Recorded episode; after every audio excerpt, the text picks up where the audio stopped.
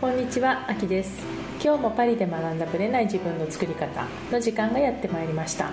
今日もさゆみさんどうぞよろしくお願いいたします。よろしくお願いします。4月からスタートしたプロジェクトが実はあって、まあ、以前3月の時にもお話ししたと思うんですけども、ホワイトタブレットって何なのかよくわからない、あ の名前なんですけど。もともとこのホワイトタブレットっていうのは、はいタブレット、まあ、そのタブレットっていうのはいわゆる今はこう iPad とかそういうふうに使うんですけど、自分の持っているノートに、が真っ白なのを自分の色に染めていくっていう意味で作った名前なんですけども、今ねその自分の感情とか考え方をいろいろみんな考えてるんですよ。めっちゃ考えてるんだけど、考えすぎてどう整理していいかわからない人がすごく多いんですね、はい、なので私がセッションをやってても自分のことを聞かれてるのに、どう答えていいかわからないっていう人が結構いるくらい考えすぎてる人が多いんですね、うん、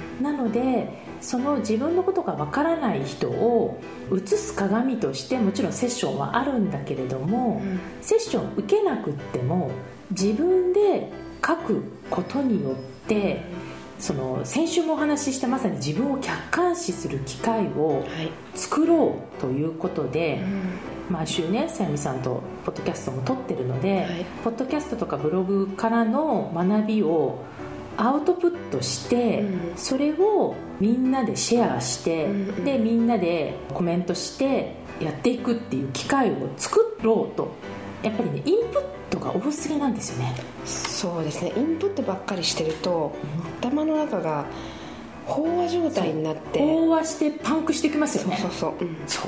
だからそれを現実にじゃあどう生かしきるかっていうところまで頭が回らないので、うん、生かすためにはもうアウトプットしかないんですよ、うん、だからインプットいっぱいしてるから新しい情報を入れろっていうことではなくて今ある知ってる情報を自分なりにどう落とし込むかっていう場所を作ろうっていうのがこのホワイトタブレットっていう機械なんですね、はい、で今回は、まあ、いろんなねテーマが、まあ、ポッドキャストでも取り上げてたと思うんですけど、うん、今回はその自信っていう自分の信じるの方の自信ですね、はい。はい、自信がない人とかがやっぱり多いので、うん、その自信をまあ、つけるためにはっていうテーマで1ヶ月間、まあ、私がポッドキャストで話したこととかその参考資料を全部資料で出してブログとか、でそれを自分なりに聞いてじゃあ自分についてはどうなのかっていうのを発表し合うっていう、そういうのを毎月テーマを持ってやるっていう感じを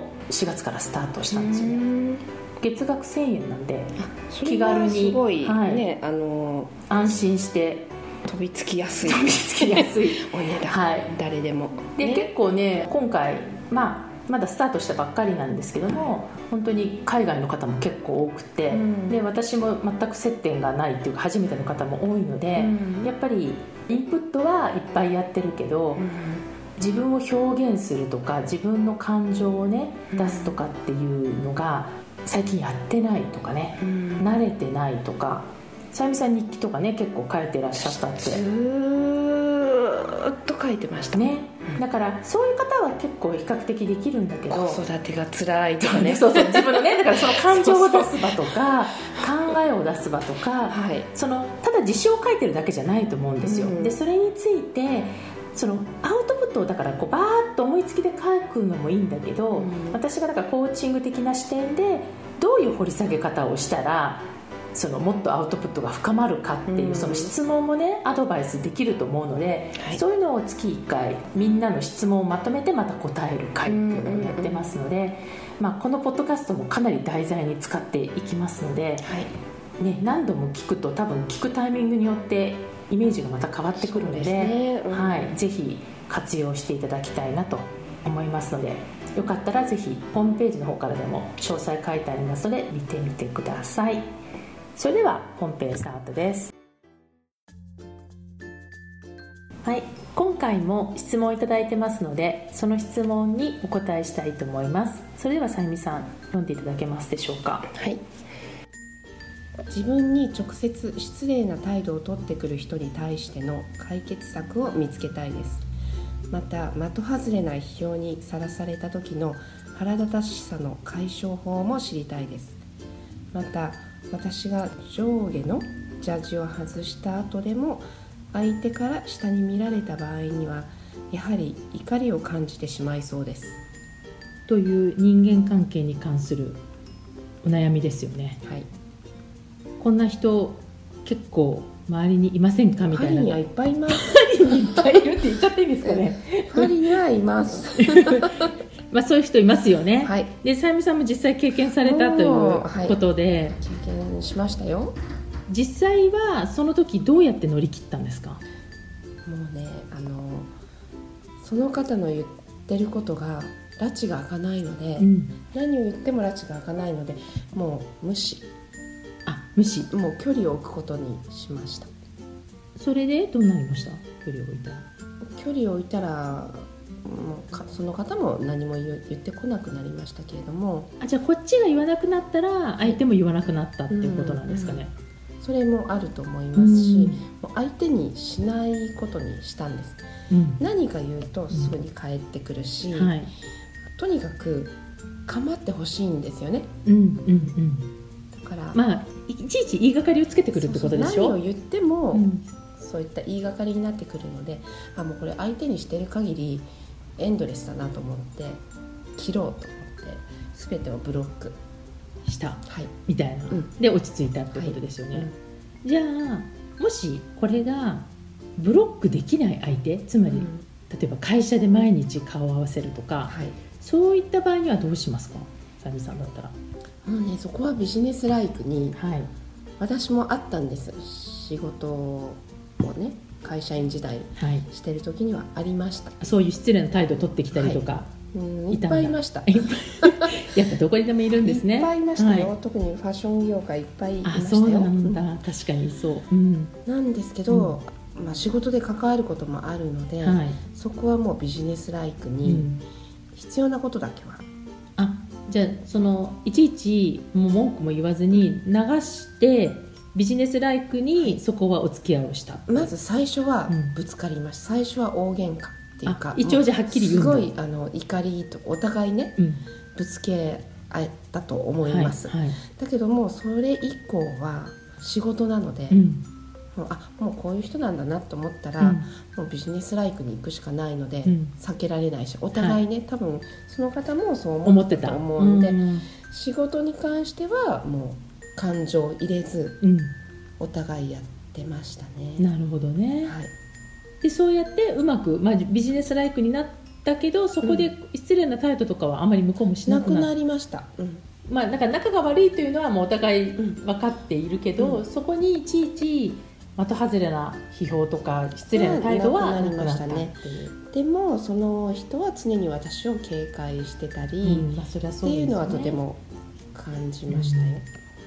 まあ、こういう話を聞いてもいいっぱいあるくらいなので、多分皆さんのそばにこう不条理なこととかそういうことを言う人って多分すごく多いんじゃないかと思うんですけど、うんこういう人はあのもう噛み合わないんではい。まともに取り合わない方がいいっていうことですよね。そうですね。だからもう、本当それこそいつもアキさんもね話されてるような客観視、もうビジネスはビジネスで回さなきゃっていうのもあるから、はい。そこは一歩引いて、うん。大人としてうん。やることはねやる。うん。ビジネスを。感情を入れず、はい。っはい、ていうのもいい訓練になりますよね。そう。そう。しないと回っていかない時もあると思うんですよ世の中ね、うん。まあそのいい訓練になったなと、うん。今なる思うと、ほどね。はい。でこういうのってやっぱり我慢しなくっちゃって言って、うん。自分の感情を抑え込んじゃう人が多いんですよ、うん。だから大人として付き合わなきゃいけないから、はい。みんな。うん。だけれども相手に出す必要はまあなくって、うん。自分だけに感情を爆発させる場所を作っておいた方がやっぱよくて、うんうん。本当に我慢したら大変なことになっちゃうと思うんですよ、はい。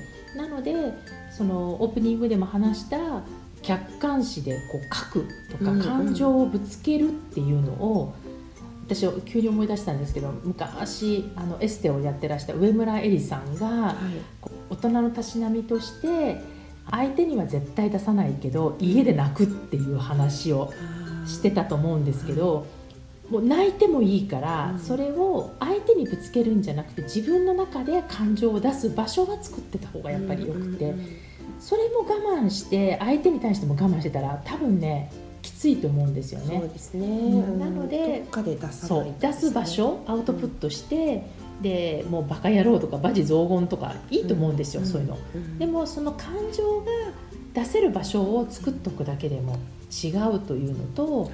あとはそのやっぱおっしゃったように客観視ですよね、うん。客観視はねやっぱり大事で、うん。うん。この人と自分はもう考え方が違うから、うん。付き合ってももう分かり合えないっていう前提でやった方がいいってことですよね。世の中にそういう人いっぱいいますよ、うん。すべての人が自分とね同じ考えをしてるわけではない全くないので、あの一歩こう引いて距離を置いて、うん。この人は自分と違うと思って接してると別にね、うん。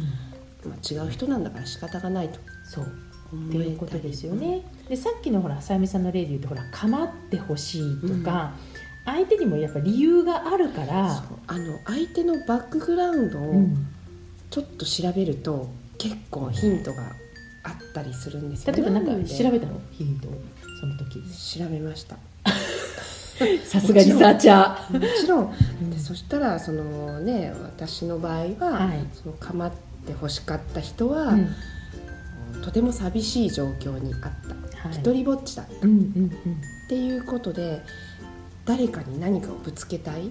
相手にしてほしいみたいなのがすごいあったんだなっていうので、ね、誰かにターゲットを絞ってそうやって来たわけですよ。うんうんでそれが分かるとああそういうかわいそうな状況な人だったんだ。と思ってなんかちょっとあのこんなねかわいそうな人にこう真っ向からうんね、うんぶつかってもその人も辛いだけだしもうここは距離を置くしかないわってこう自分でも納得でできるとね。もうもう平気であの無視もできますし、でその人はその人なりにもう私というターゲットをなくしたらまた今度うん次に行くんでしょうけれども、確かに、うんうん避けないとやっぱり大変なことになりますよ。なるほどね。やっぱりもうそういうこうなんていうのこっちでコントロールできないことって起こりうるじゃないですか。うんもう私は本当に嵐だと思ってていいと思っていて、うん。もう自然現象なので、こっちが避けようと思ってもほら向こうが見つけちゃったらそうそう。もうどうすることもでできないですもんね。ですよ、うん、なのでじゃあその嵐をどうやってスルーするかっていうところに、うん。さっきもおっしゃったようにバックグラウンドを知ることで、うん。その人のこう寂しさとか、うん。えー悲しさとかなんかこう構ってほしいんだなっていう状況が客観的に見えると、うん。ああなんかしょうがないなとかかわいそうだなって思えるとちょっと気持ち的に楽になる部分もあると思うので、はいそういうのを調べてみるプロセスこれが客観性かなっていう気はしますね。そうですね。なのでこういう人は必ずいるという前提で、もう相手にしないっていう嵐の時は避難するしかないですから。避難して嵐が去るのを待つみたいな感じなので そのうまくやっていこうって思う必要はなくないてないです。だけど、まあ、ビジネス的にね必要だったらやっぱりその最低限のコミュニケーションができる環境は整えるとか、あとその自分の感情を発散させる場所を作っておくとか、うんうんそういうのは大事だと思いますので嵐にまともに向かっていかないっていうことですね。自分があの被害を被りますからね。ですよね。はい。はい、ぜひ参考にしていただけたらと思います。ありがとうございました。